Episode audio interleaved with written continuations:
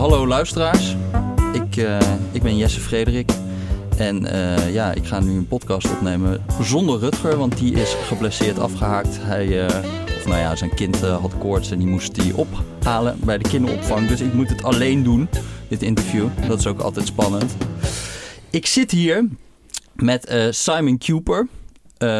ja, dat is een cliché wat volgens mij in elk interview met jou komt. Maar je bent wel echt een man van de wereld. Geboren in Oeganda, toen opgegroeid in Leiden, toen in Londen gaan wonen. Ja. Toen in Parijs, nu in Madrid. Ja, de sla je wel, tussen, wel tussenstops over, maar dat, is, dat okay. is een beknopte lijst. Ja. Het, is, ja. het is nog meer. Ja. Oké, ja. Uh, nou ja, en uh, daardoor misschien ook wel heb je echt wel een soort van blik van buiten altijd. En bij de onderwerpen waarover je schrijft, ik vind je altijd een beetje een soort van niet-wollige antropoloog. En dat is ook wel uh, zeldzaam bij antropologen.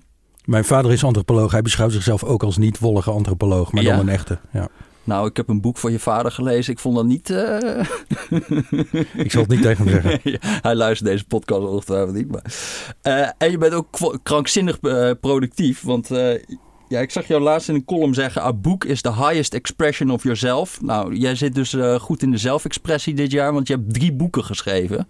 En dan ook nog wekelijks een column in de Financial Times. Hoe doe je dat eigenlijk? Nou, ik heb dat opgelost door mijn kinderen niet meer op te voeden. Want uh, totdat ze een jaar of tien waren, zat ik steeds uh, in het speeltuin, uh, hele weekend. Had ik in het weekend geen seconde voor mezelf en zo. En toen ze tien waren en toen ze een beetje alleen door Parijs konden navigeren, zei ik, nou ja, hè, je doet maar. Ik ga even een zelfexpressie doen. Ik ga mezelf, ja, inderdaad uh, ik, ga, ik ga mezelf, hoe noem dat, expresseren. Oké, okay, ja. En uh, dat viel samen met de pandemie, dus hoef ik ook geen vrienden meer te zien. Dus is allemaal prima. Oké, ja. oké. Okay, okay. En um, je hebt dus nu heb je weer een, uh, heb je een nieuw boek en dat komt 28 april uit. En dat heet Chumps, How a Tiny Cast of Oxford Tories Took Over the UK. En nu schijnt Napoleon gezegd te hebben, maar we gaan het niet doodchecken... dat om de mens te begrijpen moet je weten wat er in de wereld gebeurde toen hij 20 was... En als we nu kijken naar die hoofdrolspelers in de Britse politiek van de afgelopen uh, jaren, eigenlijk figuren als uh, Boris Johnson en Dominic Cummings en David Cameron. Wat deden zij toen ze twintig waren? En wat, uh, wat kunnen we daarvan leren? Nou, ze studeerden allemaal op Oxford, waar ze eigenlijk getraind waren in goed spreken en schrijven zonder veel kennis. Nu heb ik, ik, ik ben op mijn zestiende van Leiden naar Engeland gegaan en ik kwam net na Cameron en Johnson in Oxford aan. Ik kreeg dezelfde training. Dus ik weet hoe het is om te kunnen praten. Ja, ik ben ervaringsdeskundige in praten en schrijven zonder dat je echt heel veel weet. Dus als ik Johnson zie, dan zie ik ook uh, een deel van mezelf. En dit is dan de generatie die, die het land runt en die de brexit heeft gemaakt. Dus toen ik begreep waar ze vandaan kwamen en wat ze hadden gedaan, dacht ik nou, boek over de oorsprong van de Britse elite. Ja, en wie kan dat beter uitleggen dan iemand die er ook heeft gezeten dus?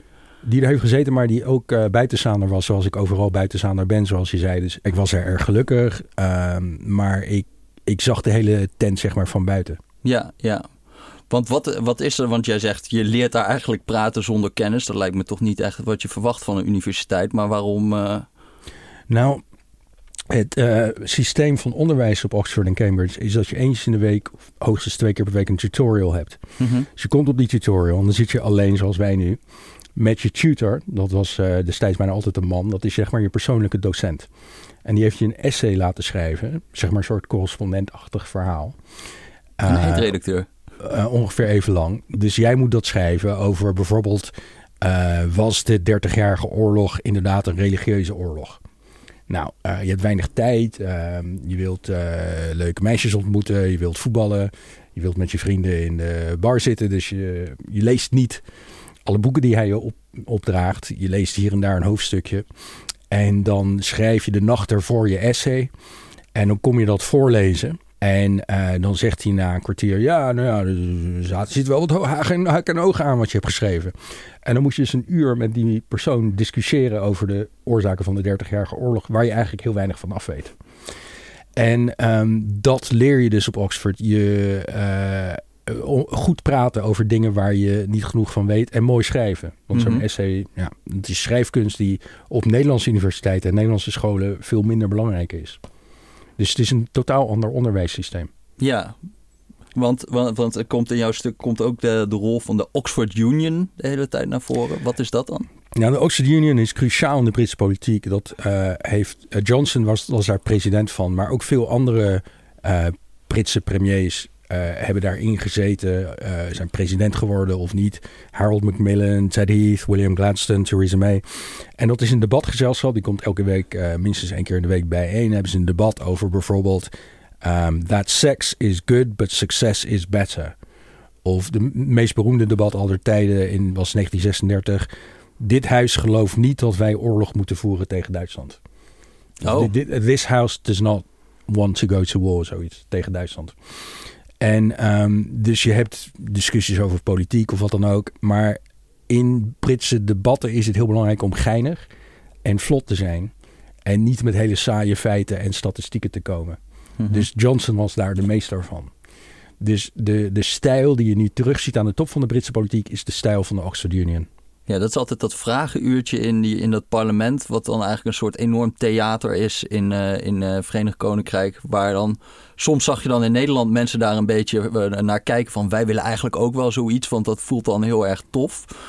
van nou, het lijkt wel alsof er echt iets staat te gebeuren met al dat gejoel en weet ik het. Maar... Ja, Nederlanders bewonderden in elk geval tot de brexit vaak inderdaad die, die Britse retorische stijl. Van wat kunnen ze het mooi zeggen. En uh, hè, uh, mooie volzinnen en ouderwets. En uh, jullie, in jullie politiek kunnen mensen helemaal niet praten. Ik bedoel, een Mark Rutte of een Balkenende, die, die, die, die zouden nooit een debat winnen. Die, die maken nooit een leuke grap of een leuke opmerking. Nederlandse politiek is heel anders. Je moet, het is managen. En zelfs als je zoals Rutte geen bijzonder goede manager bent, dan speel je een manager. En komt dat, denk je, omdat zeg maar in de Britse politiek heb je niet echt coalities. Dus het is gewoon de ander verslaan in plaats van uh, verbindenis creëren of zo. Dus ja, zo'n Rutte mag, kan ook natuurlijk niet alleen maar hakken. Ja, kijk, Nederlandse coalities draait heel. Ja, Nederlandse politiek draait om coalities vormen. Maar voor Nederlanders is het blijkbaar ook belangrijk dat de regering dingen doet. Dus uh, dan heb je debatten over, uh, weet je wel, uh, extra tientje voor de echte minima. En dat wordt dan heel erg uitgespit of dat kan. Terwijl Britse politiek is vooral, zeker in Johnson-tijdperk, goed praten. En dan is het de ambtenarij die, die die saaie dingen moet proberen te doen. Dus het is symbolischer, de politiek? Ja, het is veel symbolischer. Je hebt de, ook culturele strijdslijnen. dus, dus nu over um, asielzoekers of zijn transvrouwen vrouwen... Uh, dat soort debatten. Uh, links wilde de, de, de, standbeelden van Churchill om, om, om hoe noem dat? Omvertrekken. Ja. Omvertrekken. dus dat soort, dat soort cultuuroorlogen zijn belangrijker in tijdperk Johnson. En Brexit was natuurlijk ook de ultieme cultuuroorlog dan echt iets doen. Ja, want hoe verklaart, wordt dat dan verklaard? Dat zeg maar die hele groep van uh, uh, Boris Johnson en zo, die dan op Oxford zaten, dat, dat die in één keer heel erg met die Europese Unie bezig raken. Ja, dat probeer ik te traceren in het boek. Want volgens mij komt het van Thatcher. Want Thatcher was altijd pro-Europees. Mm -hmm. En die werkte mee aan de eenheidsmarkt. Zij en Delors hebben eigenlijk samen de Europese eenheidsmarkt die wij nu kennen opgebouwd. Mm -hmm. Maar in 88 begrijpt, begrijpt Thatcher, die eenheidsmarkt gaat gepaard met politieke eenwording. Mm -hmm. Dat is net het moment dat er over een soort verdrag van Maastricht begint te worden gepraat. Eenheidsmunt. En dat, dat wil ze helemaal niet. Nee, het VK moet alleen blijven, uh, niet politiek gaan samenwerken.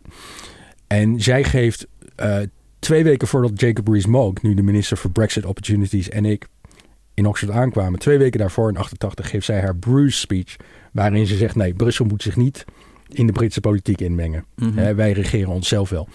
En dat is voor die jongens, voor die kasten, is dat het start zijn. Want als jij van Eton komt en dan in de Oxford Union rondloopt. Eton is de private particuliere school. Waar... Ja, dus de chicste kostschool van Engeland. Ja, ja. Waar Johnson, David Cameron, Rees-Mogg allemaal op zaten. Mm -hmm. Dus als jij uit die kasten komt en je vader en je grootvader die hebben het land al geregeerd. En dat ga jij later ook doen. Dat weet je al zeker als je twintig bent. Jij wordt later een conservatieve politicus dan wil je niet dat er allemaal ambtenaren in Brussel het land gaan runnen. En dat is voor jou een, een, nachtmerrie, want jij gaat dat land runnen. En dan wil je ook iets groots doen, want je gaat uh, het VK runnen, dat weet je al. Maar dan moet je niet constant in vergaderingen in Brussel zitten met Nederlandse ministers die beginnen over plastic tassenregelingen en zo. Dat is veel te saai.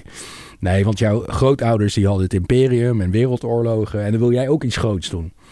Nou, heel lang heeft mijn generatie, dus die, die Johnson-generatie, geworsteld van... we willen iets groots gaan doen als we straks het land regeren. Maar wat wordt ons project? We hebben eigenlijk geen project. En dan kristalliseert de brexit van dat wordt ons ding. Dat wordt uh, het project van onze generatie. Ja, en dat slaagt dan, dat slaagt dan ook nog eigenlijk.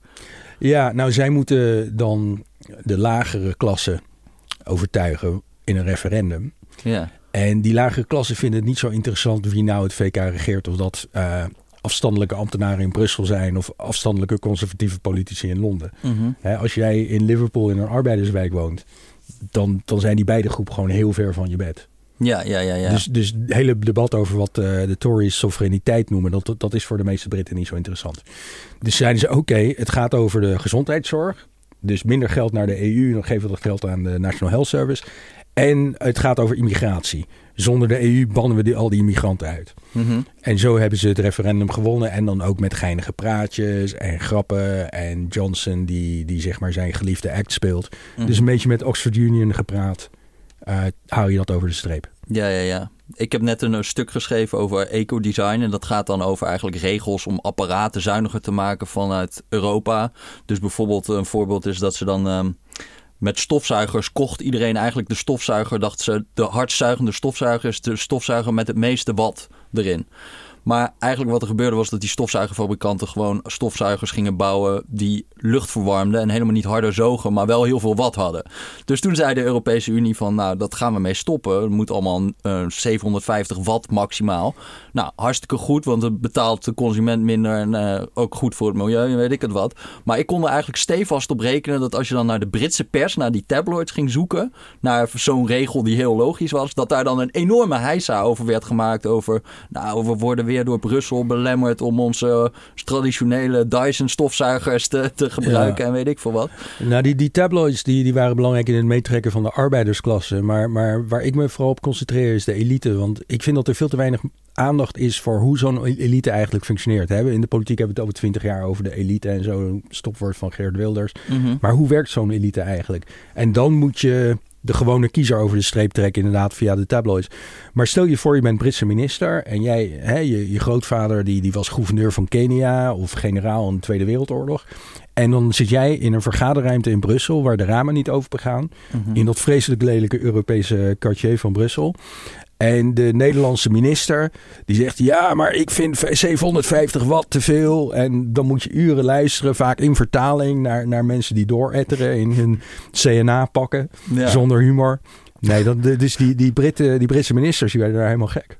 Ja, ja, ja, ja, ja. Maar dan, maar dan, strak, dan, dan ben je eenmaal aan de macht, dan heb je een brexit. Maar dan moet je ook over allemaal dit soort concrete dingen toch gaan beslissen.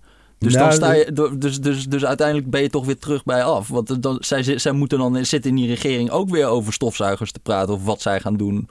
Ik bedoel, die grootste verhalen zijn alleen maar leuk als je buiten de regering zit. Maar als je erin zit, dan gaat het alleen maar over dat soort concrete dingen, toch? Ja, dat is denk ik een misverstand van hoe de Britse regering werkt. In de Britse regering gaat het niet over uh, beleid maken of oplossen van problemen.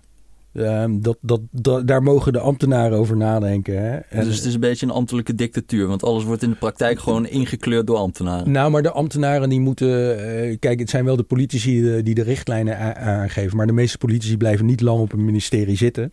En die, die weten daar ook heel weinig van. Weet je wel, dus jij bent de minister onder wie stofzuigers valt. En je wilt gepromoveerd worden naar een betere ministerie. En, uh, of er is een schandaal en je verliest je baan. Uh, maar dan komt zo'n ambtenaar en die zegt: Ja, wij zijn uh, voor de 750 watt, want beter voor het milieu. Of uh, iemand zegt 800 watt. Ja, ja. Daar ga je zeker niet over nadenken. Nee, nee dat, is, okay. dat is niet waar je mee bezig houdt. Dus, dus, wat Johnson vooral doet, is het maken van symbolische politiek. Dus deze week hebben ze: We gaan iedereen die asiel claimt in het VK. Mm -hmm. Die uit bijvoorbeeld Ethiopië of Afghanistan in het VK weet te komen. Die gaan we naar Rwanda deporteren. En dan moet hij gewoon de rest van zijn leven in Rwanda blijven. Nou, uh, dat, dat gaat nooit gebeuren. Dat is heel ingewikkeld en duur. Maar het klinkt goed. En je hebt een aantal dagen. Het klinkt goed als je extreem rechts bent. Dus je hebt een aantal dagen tabloid headlines van weg met die asielzoekers. Ze gaan allemaal naar Rwanda. Dus het, het, het, eh, Johnson denkt niet na over ehm, praktische problemen. Dat is zijn ding niet. Dat, dat heeft hij nooit gedaan. Mhm. En zie je dit dan als een soort van aanbodgedreven fenomeen van dat door die Oxford al die Britse politici gewoon heel goed zijn geworden in dat praten en dat werkt sowieso, want ik ik kan me bijna niet in Nederland voorstellen dat je met zo'n hevig retorische stijl dat je daar veel stemmers mee zou winnen of zo. Nee, maar misschien denk ik dan ook te goed over mijn eigen land. Hoor. Nee, in de Nederlandse politiek is uh, en ook in de Duitse politiek uh, heb je niks aan retoriek. Um, er werd van Ruud Lubbers gezegd dat als je de Bijbel uh, voorlas voor CDA-fractievergaderingen, klonk het als een kookboek. Dus nee, daar moet je zeker niet mee aankomen. Maar je ziet ook dat Angela Merkel, die, die, die is nooit spannend. Of Olaf Scholz. Ja. Uh, het is gewoon een andere traditie. Kijk, wat je ook hebt is in Nederland en Duitsland heb je geen elite-universiteiten. Die mensen opleiden, die, die, denken dat ze geniaal zijn. En dat, uh, zoals Johnson, ook romans kunnen schrijven. En met grote verbeeldingsrijke projecten als de brexit kunnen komen. Dan zie je in de Nederlandse politiek niet. Dat, dat mensen met nieuwe ideeën komen. Dat wordt ook helemaal niet verwacht. Mm -hmm. En is, dat op de, is het op Oxford dan dat uh, eigenlijk alleen de politieke elite daar wordt opgeleid? Of ook de zakelijke elite en ook de culturele elite? Komt dat allemaal samen op die universiteit? Of is het heel. Uh, ja. Oxford specialiseert zich in de politieke elite. Dus van de 15 premiers sinds de oorlog hebben er 11 Oxford gedaan. Jezus. Drie hebben er helemaal niet gestudeerd onder Churchill. En Gordon Brown, die is een schot, die zat op Edinburgh. Okay. Dus hij is, Gordon Brown is de enige premier sinds 1940 die op een andere universiteit heeft gezeten. Het is heel bizar. Ja. Um, maar ook de culturele en zakelijke elite komen daar voor een groot deel vandaan. En die mensen die kennen elkaar dus en hebben dezelfde opleiding genoten en komen elkaar allemaal tegen in dezelfde stad. Want in het VK heb je voor de elite maar één stad. Terwijl in Nederland zijn het er meerdere. Ja. Dus je, je kent elkaar en je vriend uit de zakelijke elite geeft je een bijbaan in de city. Of je vriendin uit de culturele elite vraagt of je een boek voor haar uitgever wil schrijven. Dat soort dingen. Dus mm -hmm. dat, dat loopt heel erg in elkaar over. Terwijl in Nederland zijn die elites gescheiden van elkaar. Ja, die indruk heb ik ook altijd heel Want je hebt de zakelijke elite, ja, die zie je eigenlijk bijna niet echt. Of die proberen ook heel erg uit de publieke... Het uh, Gooi, Wassenaar, Amsterdam. Ja. ja. Nee, maar zo'n Brenning Meijers of zo, rijkste familie, CNA, ja, die zijn helemaal onzichtbaar bijna. Ja. Uh, dan heb je de culturele elite in de journalistiek en zo, die hebben altijd een hekel aan de hele politieke elite ja. in Nederland. En, en, die kennen ze ook niet zo goed. En die kennen ze ook niet, nee. Dus het lijkt daar hier dan in ieder geval wat meer gescheiden te zijn. Terwijl, uh, terwijl ja. vroeger met die verzuiling was het juist ook allemaal in elkaar geklinkt. Weet je wel, Ruud Lubbers had zelf een familiebedrijf bijvoorbeeld. En die... Ja, dat is zo. Uh, Lubber, ja, je hebt, je hebt, af en toe overlopers. Dus Lubbers liep over uit de zakelijke elite. Uh, Thierry Baudet was semi-mislukt in de culturele elite. Die had ja. dus een column in het NRC en verloor dat en ging toen naar de Haagse elite. Ja. Um, en dan heb je die, die Hoekstra, die, die komt uit de zakelijke elite. Ja, ja, ja. Dus je hebt af en toe iemand die overloopt. Jan Terlouw was een beroemd voorbeeld. Culturele elite wordt D66-leider. Ja. Maar dat zijn incidentele gevallen. Um, je hebt weinig mensen zoals Johnson die culturele en uh, politieke elite is. In, in VK is dat gewoon. Kijk, de meeste van die mensen toen ze in Oxford afstudeerden, die werden journalist. Die gingen zeg maar de culturele elite in. Mm -hmm. Bijna al die gozers. Uh, en later stap je over naar de politieke elite. In Nederland is die stap, uh, zijn die elites meer gescheiden. Ja, want je hebt dus, je hebt dus in je boeken heb je, beschrijf je heel vaak van die gebruiken en gedragingen van elite. Je hebt ook een boek over Barcelona geschreven. Dan gaat het over die Catalaanse bourgesia, bijvoorbeeld de bourgeoisie daar, of de zakelijke ja, elite. Een boek over de voetbalclub, maar ik, uh, inderdaad moet je daarbij de stad bespreken. Ja, ja, ja, ja. ja. En, wat, en, en als, je die, als je die elites allemaal vergelijkt, hè, wat, wat, uh, wat valt dan inderdaad op aan die Nederlandse elite? Ja, daar heb ik geprobeerd over te schrijven. Ik ben er niet helemaal uitgekomen. Maar uh, wat mij opvalt is dat, uh, kijk, in jullie elite is er weinig cognitieve selectie, zeg maar. je, moet, je moet hebben gestudeerd. Je mm -hmm. moet tegenwoordig, om in een van die elites te komen in Nederland, moet je een universitaire bil hebben. Maar dat heeft nu al, denk ik, een derde van de bevolking die, die, die heeft dat. Mm -hmm. Dus dat is niet heel erg selectief. En al die universiteiten die zijn eigenlijk, uh, worden beschouwd als gelijkwaardig. Dus je hebt in Nederland niet zeg maar die, die, die uh, snelle route naar de top van de elite zoals de ENA in Frankrijk of wat. Oxford in, uh, in het VK is. Dus dat heeft voordelen en nadelen. En in Nederland heb je ook een vierde elite, dat is de expat-elite. En omdat jullie een land, het land zijn waar het beste Engels wordt gesproken in Europa, volgens um, peilingen en uh, andere informatie, Ehm, heb, heb je een makkelijke route voor Nederlanders om zeg maar naar New York of Londen of waar dan ook te gaan en daar te slagen? Ja, Dus iemand als Kaag. eh, Kaag die heeft dat gedaan, Robert Dijkgraaf heeft dat gedaan. Ja, Ehm, in het verleden eh, culturele elite, iemand als Karel Appel heeft dat gedaan. Ehm, Mondriaan. Dus is, dat pad is er altijd geweest, maar wordt nu veel meer gebezigd ook omdat steeds meer Nederlanders heel goed Engels spreken, jonge Nederlanders vooral. mhm. Dus wat je ziet, eh, dat, dat heb ik verneem ik even voor het eerst in Ierland gezien. In Ierland eh, is de elite bestaat vooral uit middelmatige mensen. Mhm. Want de slimste Ieren die denken, ja, ik ga niet in dit land slagen, ik ga in New York slagen, verdomme. Mhm. Dus, eh, en dat, dat effect zie je nu ook in, in Nederland, dat er zeg maar een eredivisie is in Nederland, die is dan middelmatig. Mhm. En de Premier League die is in het buitenland. En daar, daar willen veel Nederlanders gaan spelen. Oh ja.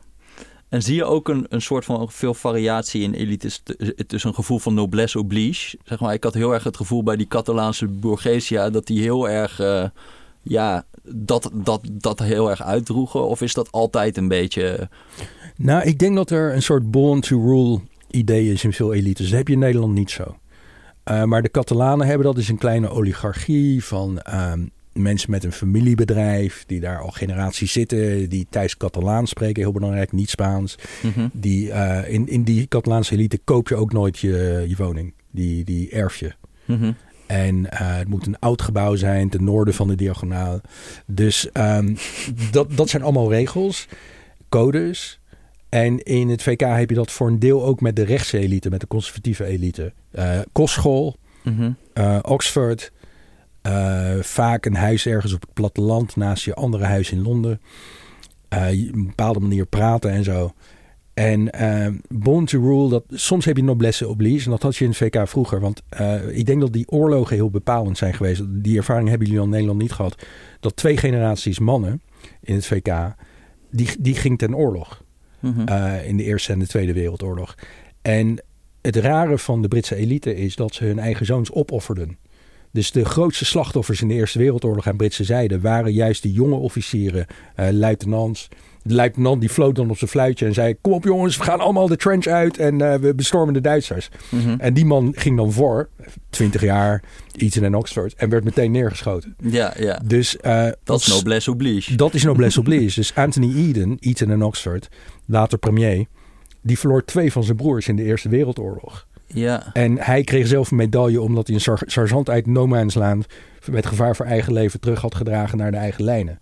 Dus die generatie, eh, Anthony Eden, Macmillan, Clement Attlee, Churchill, eh, geen Oxford gaan, maar hetzelfde. Churchill ging als 42-jarige ex-minister naar de Eerste Wereldoorlog en vocht daar aan het front. Dus die mensen die dachten, nou je, wij zijn de elite en dat hoort ook zo. Maar die arbeiders met wie wij in de trenches zaten in de loopgraven en aan wiens moeders wij brieven hebben geschreven toen die, die arbeiders om, omkwamen. Voor die mensen hebben wij een hele grote verantwoordelijkheid. Ja. Dus je ziet dat als die mensen later aan de macht komen, dus tussen 1945 en 79, wordt het VK bijna continu door oorlogsveteranen bestuurd. Dat er heel erg een one nation gevoel is. Van nou ja, er is een elite, een geboren elite en is een arbeidersklasse. Maar je moet voor die mensen onderin zorgen. Ja. En dan komt later de generatie van Cameron en Johnson die die hele ervaring niet heeft gehad. Die gewoon altijd gescheiden heeft geleefd van de rest van de bevolking. En dan slaat eigenlijk de decadentie in. En dan ga je ons in project als Brexit verzinnen. Ja, en je denkt ook van ja, wat kan er in godsnaam gebeuren? Want het VK eh, vecht niet meer om echte dingen. Hè? Eh, wat kan er hier nou helemaal misgaan? Het is een redelijk welva- welvarend land. Er is geen vijand. Eh, Hitler is er niet meer. Dus ja, dan kan je ook iets raars doen als Brexit. En ze wisten drommels goed dat het zou kunnen mislukken. Maar ze wisten ook, het VK heeft geen natuurlijke, hoe noem je dat, predators. Mhm. ja, ja eh, zo? eh, roofdieren. Ja, er zijn geen roofdieren die op het VK ligt, eh, ligt te loeren. Dus Radek Sikorski, die was minister van Buitenlandse Zaken in Polen, maar die had ook op Oxford gezeten. Ja. Met, eh, met Johnson zat hij in de Bullingdon Club. En Sikorski die keek naar het Brexit-referendum van 2016. En die zei, ja, in het VK kan je dat doen, hè. Maar in Polen eh, maken wij geen grappen over de EU of over Europa. Omdat het van ons, voor ons, is het van levensbelang. Ja. Weet je wel, in Polen, in Polen maak je geen geintjes met de politiek. Want je weet, er kan heel veel misgaan. ja. En in het VK kan er gewoon niet zoveel misgaan. Dus dan kan je inderdaad grappige dingen doen. Ja, ja, ja, ja, ja. Oké, dan wil ik het nu over voetbal hebben. Veel belangrijker. Veel, veel, veel belangrijker, want jij bent ook een eh vermaard voetbalschrijver. En eh, ja, tussen 1921 en 1971 was het vrouwenvoetbal verboden. Moeten daar herstelbetalingen voor komen? Ja, dat uh, beargumenteren. Ik heb, ik heb een vierde boek half nieuw geschreven tijdens de pandemie. Oh, uh, oké. Okay. Uitslover. Uh, Soccernomics. hebben, Stefan Szymanski een econoom en ik hebben 13 jaar geleden Soccernomics geschreven. We zijn, hebben het elke keer herschreven.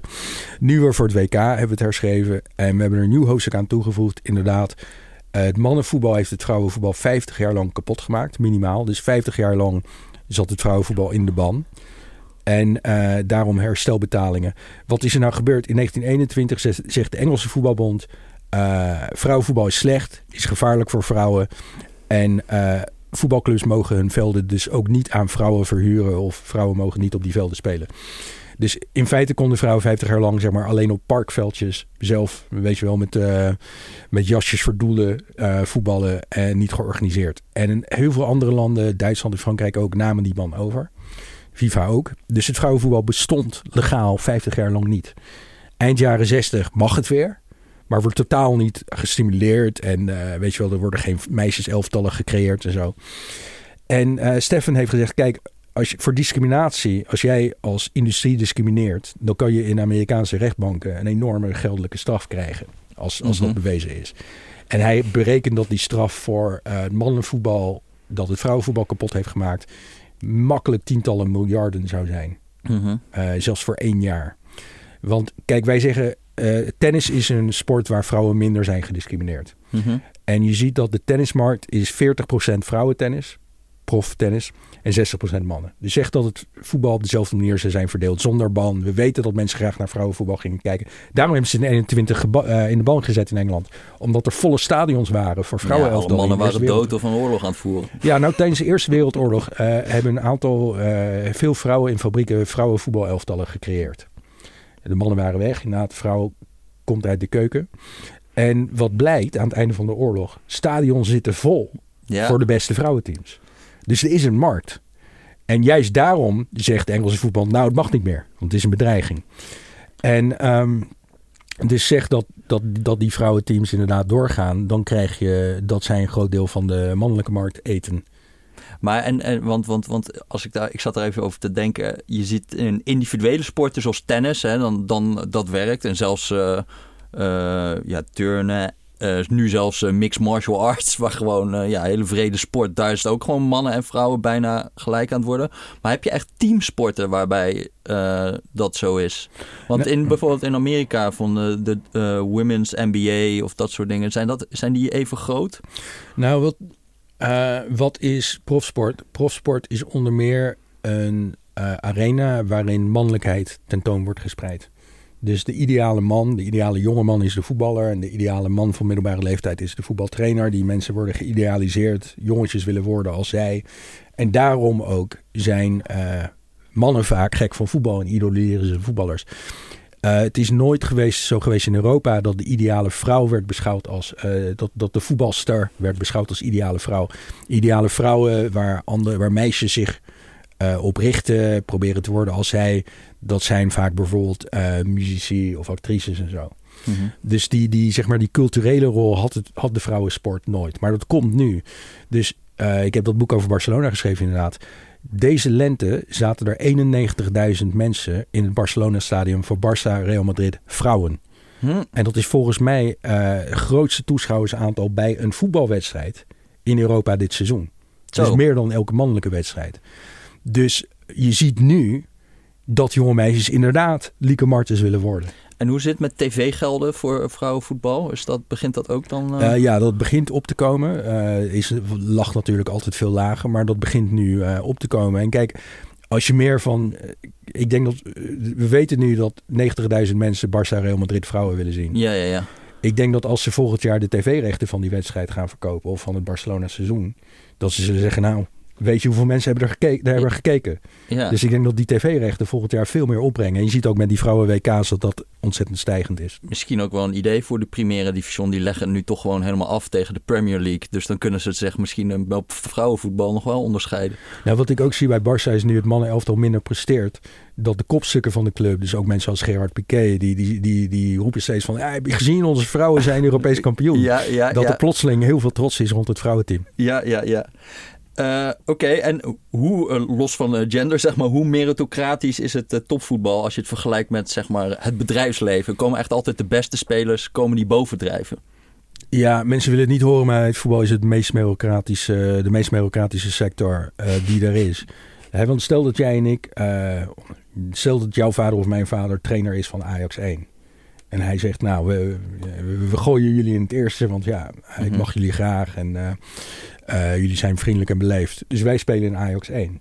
Nou, binnen 30 seconden is voor iedereen duidelijk, onze medespelers en het publiek, dat dat niet kan. Mhm.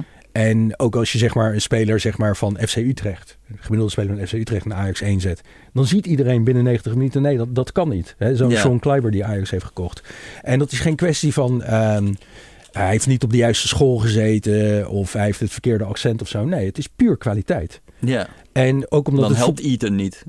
Uh, dan helpt Eaton niet. En ook omdat voetbal uh, is, een, uh, is werk dat je aan publiek doet. En dat is heel merkwaardig. Het meeste werk in een bank bijvoorbeeld ja, weet je, wie heeft wat gedaan en hoe, hoe is de beslissing gemaakt en heeft de beslissing goed uitgepakt. Daar kan je over discussiëren. In het voetbal kan je niet discussiëren, want ja, je verliest met 3-0.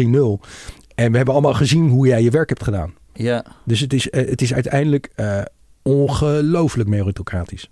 En hoe kan het dat uh, bij spelers het voetbal extreem meritocratisch is, maar bij trainers zie je vaak beslissingen van, nou, Xavi is nu uh, coach van uh, Barcelona geworden. Dat is nou niet per se iemand met een rijke trainersloopbaan. We hebben jaar bij Manchester United gehad. Dat was iemand die een keer een mooi, mooi doelpunt heeft gescoord als speler. Maar toch ook niet echt een rijke ervaring had. Hoe kan het dat dan daar de meritocratie soms wel helemaal lijkt weg te vallen? Ja, daar hebben we het in Soconomics ook over. En een ander punt daarover is dat zwarte trainers heel zelden een kans krijgen. Hmm. Dus als het meritocratischer zijn, kijk op het veld krijgen zwarte spelers wel een kans, omdat het meritocratisch is. Maar zwarte trainers heb je amper. Dus waar ligt dat allemaal aan? En, en dat inderdaad niet met een goede voetballer geweest, de Maradona of, of Gullit of Roy Keane, dan kreeg je gelijk een topbaan als trainer, terwijl je nooit iets hebt bewezen als trainer. Wij denken dat het komt omdat uh, het werk van een trainer minder belangrijk is dan het werk van spelers en ook niet aan publiek wordt gedaan. Dus het is moeilijk te beoordelen.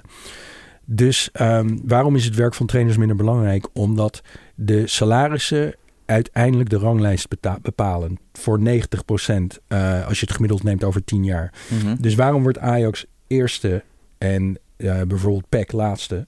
Omdat Ajax de hoogste salaris heeft en PEC ongeveer de laagste. Ja. En uh, Erik ten Hag is zeker een goede trainer. Wij denken dat iets van 10% van alle trainers zo goed zijn dat ze waarde toevoegen. Maar goed, als ik trainer van Ajax zou zijn, dan denk ik ook dat ze kampioen zouden worden. Gewoon als je de beste spelers hebt. Ja. Uh, spelers zijn uh, bijna alles bepalend in het voetbal. Ja, ja, ja. En je zei net, uh, eh, 90% van de resultaten van een club zijn eigenlijk aan geld te wijten, aan begrotingen. Nou is er een soort van theorie die al heel lang de ronde doet van dat je uiteindelijk gewoon voetbalcompetities krijgt waar het meeste geld naartoe gaat, waardoor je de beste wedstrijden krijgt, waardoor er eigenlijk meer geld naar, die competitie toe gaat. Dat lijkt op dit moment eigenlijk de Premier League te zijn. Dat, uh, dat polariseert eigenlijk zo steeds verder tussen die competities en de Premier League trekt langzaam weg. En dan is natuurlijk de vraag: gaan dan zeg maar uh, de Serie A en de Spaanse Liga en de, en de uh, Franse Liga, gaan die dat accepteren of gaan die op een gegeven moment zelf uh, hun beste teams gaan zeggen: Weet je, wij beginnen een Europese Superliga? Nou, wij, wij zeggen ook dat het een probleem is van het voetbal dat bijvoorbeeld Manchester United en Barcelona niet vaak genoeg tegen elkaar spelen. Precies. Dus als zij vier keer per jaar tegen elkaar zouden spelen, dan zou het voetbal, weet je wel, dan zou er meer tv-geld zijn en zo. Maar Weet je, waar klagen we over? Ik vraag me ook af, wat is het probleem? Want het voetbal is ontzettend succesvol. Zo in Nederland is het voetbal matig en de stadions zitten vol. In Engeland zitten de stadions vol. Als jij in Thailand woont, dan kijk je gewoon Liverpool, Manchester United. Uh, de meeste mensen zijn redelijk tevreden. Mensen stemmen met hun voeten en met hun uh, tv-geld. Ja, maar nee, maar als, als, zo'n, als bijvoorbeeld die Europese Superliga, die wil dus gaan organiseren. Ja. Uh, ik ga er wel vanuit dat dat tamelijk rendabel zou gaan zijn. Dus dan als het volgens jouw logica van stemmen met de voeten en stemmen met het geld, dan zou het echt wel uh, winnen. Nou, kijk, mensen houden ook van traditie. Dus uh, op een bepaalde manier is Manchester United Burnley aantrekkelijker dan Manchester United Inter Milaan. Um, mensen gaan niet alleen uh, voor de kwaliteit naar sport. Je ziet dat American college sport, ja. bijvoorbeeld college football, dat is vrij matig. Als je dat in Europese voetbaltermen zegt, is dat hoofdklasse. Ja. Dat zijn gozers van 18 tot en met 22 jaar, die vaak geen prof zullen worden, de meeste. En toch zitten er 80.000 man bij de University of Alabama. En waarom is dat? Niet omdat ze het beste voetbal willen zien, maar omdat dat hun club is, hun team, hun, hun stad en hun traditie. Dus dat, dat speelt allemaal een belangrijke rol in de sport. Het is niet zo dat mensen alleen maar naar de beste sport willen kijken. Ik, ik merk het zelf ook. Als, als je een Champions League finale aanzet van twee fantastische ploegen waar jij niks mee hebt, dan is dat gewoon minder leuk dan bijvoorbeeld Ajax FC Utrecht. Ja, ja, ja. Oké, en als we proberen zeg maar, het succes van voetbalcompetities te verklaren. De Premier League is nu heel erg ver. En, als je dan, en uh, de Duitse competitie is ook super succesvol als je kijkt naar hun tv-rechtenmodel, zij herverdelen ook heel veel geld eigenlijk. Dus van de tv-gelden die ze krijgen, uh, die worden eigenlijk redelijk egalitair verdeeld. Dus zeg maar het team met de meeste geld krijgt in Engeland qua tv-gelden, die heeft maar 1,2 keer meer geld dan de mediane club qua uh, uh, tv-gelden. Terwijl bijvoorbeeld in Spanje is dat keer drie. Dus de, zeg maar Real Madrid en, Barcelona, die het meeste tv-geld krijgen, die krijgen drie keer zoveel als de mediane club in, qua tv-gelden. Is dat, zou zij dus eigenlijk dat ook moeten doen, die Spaanse competitie? Dan, omdat je dan een leukere competitie krijgt, dat teams meer aan elkaar gewaagd zijn? Ja, wij, wij denken van niet. Wij denken niet dat dat helpt. Kijk, ik, ben, ik ga nu vaak naar Real Madrid, omdat ik een jaar in Madrid woon. Um, ik woon vier metrohaltes van de Bernabeu. Ik heb een vriend die makkelijk aan kaartjes komt. Dus dan gaan we naar... Bijvoorbeeld waren bij Real Madrid Elche. Nou, Elche, ik weet niet eens waar dat is in Spanje. En uh, er is al iets van 40 fans meegenomen. En toch werd het 2-2. Dat is het rare van voetbal. Dat, dat uh, een kleine club vaak kan winnen of goed doen tegen een grote club. Maar kijk, als je Elche veel meer geld zou geven. Mm -hmm. En dat geld van Madrid af zou halen. Dan maak je mensen niet gelukkiger. Want de meeste mensen in Spanje zijn voor Madrid of Barcelona. Die willen dat Madrid en Barcelona heel goed speelt. En vaak kampioen worden. En Europees meedoen. En als Eltje een keer kampioen wordt, ja, weet je wel, dan maak je die 40 mensen een Eltje blij, maar dat schiet niet op. Dus uh, je ziet, Nederland is uh, minder, is, is ook een extreem voorbeeld. Hè? Uh, in Nederland wint Ajax of PSV bijna altijd. 13-0 tegen VVV, dat soort wedstrijden. Ja, maar als je het aantal Ajax-fans in Nederland vergelijkt met het aantal VVV-fans, dan vinden mensen, dan zijn de mensen, mensen best die vinden het best leuk als Ajax met 13-0 van VVV wint. Ja. Weet je wel, uh, er zijn wat mensen in Venlo die dat minder fijn vinden. Maar de, de verdeling van fans is zodanig dat, um, dat de grote clubs meer moeten winnen om mensen gelukkig te maken. En kijk, je hebt ook het fenomeen uitwedstrijd. Dus VVV Ajax, dat kan VVV zomaar winnen. Mm -hmm. um, en hoe belangrijk zijn inkomstenbelastingen als je kijkt naar de kwaliteit tussen voetbalcompetities? Dus bijvoorbeeld, uh, je had in Spanje heel lang de Beckham Law. En dan, dan was eigenlijk dat buitenlandse spelers uh, een uh, flink verlaagd inkomstenbelastingtarief betaalden. Ja. Je hebt in Engeland heb je het verschil tussen inwonerschap en domicilie. Waar ze ook ongetwijfeld enorm uh, misbruik ja. van maken om, om, om minder te betalen.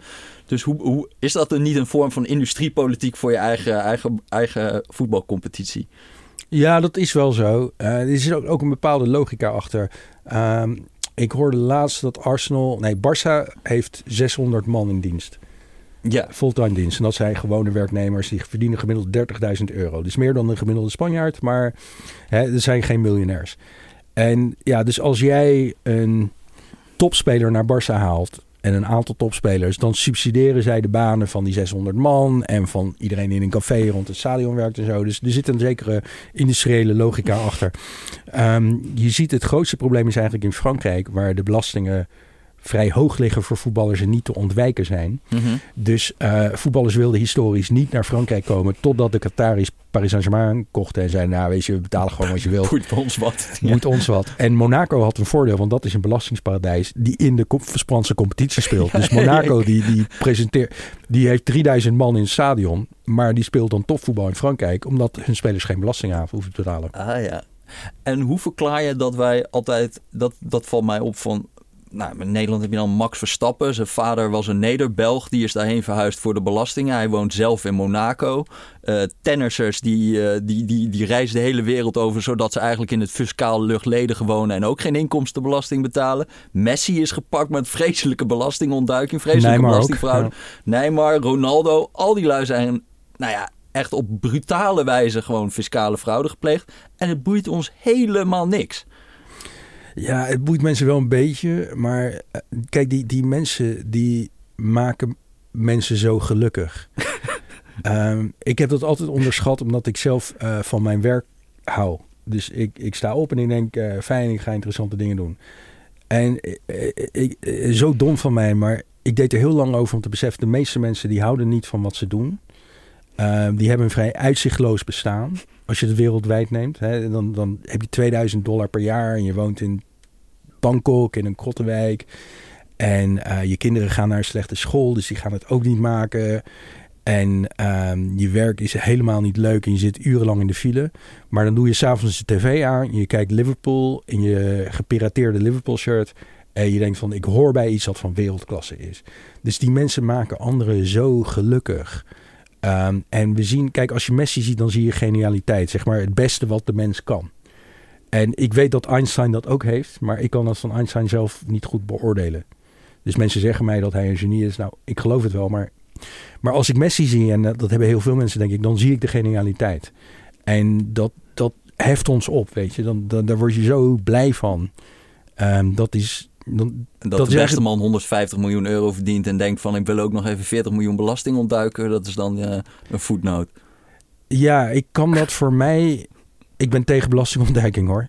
Maar voor mij kan ik dat niet het belangrijkste vinden. Wat, ook, kijk, wat en bij ook... een goede schrijver, als George Orwell een uh, belastingontduiker was. Had het, had het... Ja, vroeger gingen schrijvers naar Ierland toen ze daar uh, geen belasting hoefden te betalen. Oh, ja. Maar um, kijk, wat, wat ook uh, een rol speelt. Bij dat Barcelona-boek heb ik ook geprobeerd te begrijpen hoe die voetballers leven. En als jij voetballer bent, een hele goede voetballer, dan word je al vanaf je twaalfde beschermd door, door je familie. En die zeggen, jij moet alleen maar aan voetbal denken. Niet aan school, uh, hoeft niet over geld na te denken. Ga jij maar voetballen en wij doen de rest. Dus dat was bij Messi het geval. Dus die vader die denkt dat hij een fantastische zakenman is. Die zegt, Leo, jij, Leo weet niet wat een bankrekening is hoor. Echt niet. Leo weet niet wat hij verdient. Dus Jorge Messi, de vader, die zegt, ik regel dat alles. Dus die uh, deed de belastingen. Uh, die deed uh, salarisonderhandelingen. En dan komt Messi voor het gerecht. Van dan blijkt dat zijn vader het allemaal verkeerd heeft gedaan. Maar het is niet zo dat Messi heeft gezegd: Oh, ik moet 40 miljoen besparen. Daar denkt hij helemaal niet over na. Nee, oké. Okay, en zo werkt dat binnen, binnen die sportfamilies, is dat de norm. Ja, ja, ja. Oké, okay, dan hebben we hier in de podcast ook altijd een rubriekje ondergewaardeerd of overgewaardeerd. Ik noem een onderwerp en jij moet zeggen of dat over- of ondergewaardeerd is. Endogamie, het trouwen binnen je eigen sociale klasse. Ja, dat is wel de norm hè, van de laatste decennia. Um, dat je. Kijk, vroeger toen vrouwen lager werden opgeleid dan mannen. Uh, had je dat de baas met de secretaresse trouwde. Dus dan had je vaak twee mensen uit verschillende sociale milieus. En nu vrouwen hoger opgeleid zijn dan mannen, maar het, is, het ligt redelijk gelijk nog steeds. Trouwen mensen uit de elite met een, iemand anders uit de elite. Mm -hmm. En dan heb je dus twee elite ouders krijg je dus ook elite kinderen en krijg je een veel hoger gezamenlijk elite inkomen. En die mensen wonen in de grachtengordel. Ja. Kijk, de elite wordt er elitairder door. Oké. Okay. Um, het scheidt mensen af van andere groepen. En dan krijg je, als ik nu door Amsterdam loop, uh, door het centrum van Amsterdam, dan zie ik alleen maar, ik, ik ben al maanden hier niet meer geweest, maar ik zie alleen maar rijke mensen. Ja. Uh, die met andere rijke mensen zijn getrouwd. En ja, een soort gelijk beeld, weet je, als je door Greenwich Village of uh, het centrum van Parijs woont, loopt. Um, dus dat is een deel van de afscheiding van de elite waar mensen zich heel erg veel zorgen over maken. Dat komt daardoor. Mm -hmm. Oké, okay. uh, de voetballer Messi, is die over- of ondergewaardeerd? Nou, een data-analyst van Liverpool zei hij is precies goed gewaardeerd. Want okay. hij, is de een, hij is de best, het meest nauwkeurig gewaardeerde voetballer. Want als je mensen op straat gaat vragen: is Messi de beste voetballer ter wereld? Dan zeggen ze of ja, of ze zeggen hij is twee. Ja. Achter Ronaldo. Dat klopt trouwens niet, hij is één.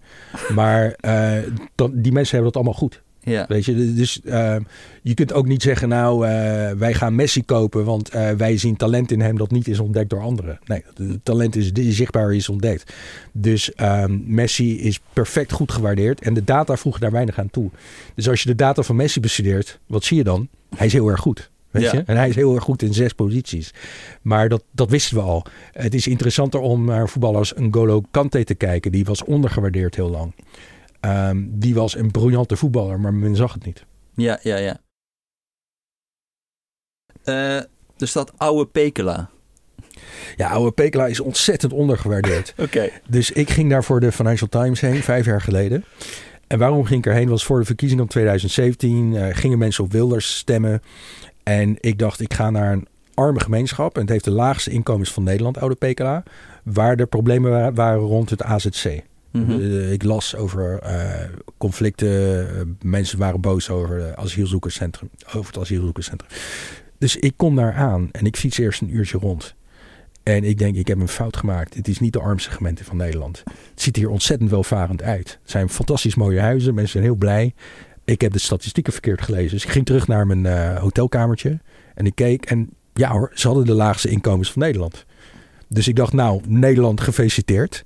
De gemeente met de armste in- eh, laagste inkomens ziet er best goed uit. En ik ben in dat soort eh, arme steden in het VK en in Frankrijk geweest. En daar, daar heb je die indruk absoluut niet. Dus ehm, ja, ik heb dus geschreven over wat ik als een vrij succesvolle arme gemeente beschouw. Een jaar later kwam ik terug. Ik werd als een soort held ontvangen. Want ik was de enige persoon die ooit positief over Oude Pekela had geschreven. Geheel onterecht trouwens dat, dat mensen dat niet doen. Dus we, we hadden een praatje in het gemeentecentrum. Kwamen iets van 100 man. En ehm, ik zei, nou, discussie. En toen zei ik, mag ik jullie een vraag stellen?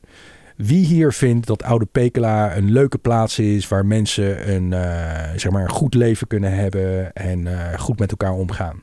Nou, 99 handen omhoog. En wie vindt dat Oude Pekela een vrij ja, treurige, arme plek is waar mensen heel erg lijden en het moeilijk hebben? Eén hand ging omhoog. Nou, weet je, dat, dat was een heel ander gevoel Ja, dan dat zijn wat ik- bewoners van oude Pekela ja, natuurlijk. die bovendien naar het gemeentecentrum komen voor zo'n praatje. Dus dat zijn, dus dat zijn de meer er niet ge- doodjacken, geëngageerde maar- mensen. Nee, ik, ik, ik, ik, wil, ik wil niet zeggen dat dat een statistische, eh, fijne statistische meting was.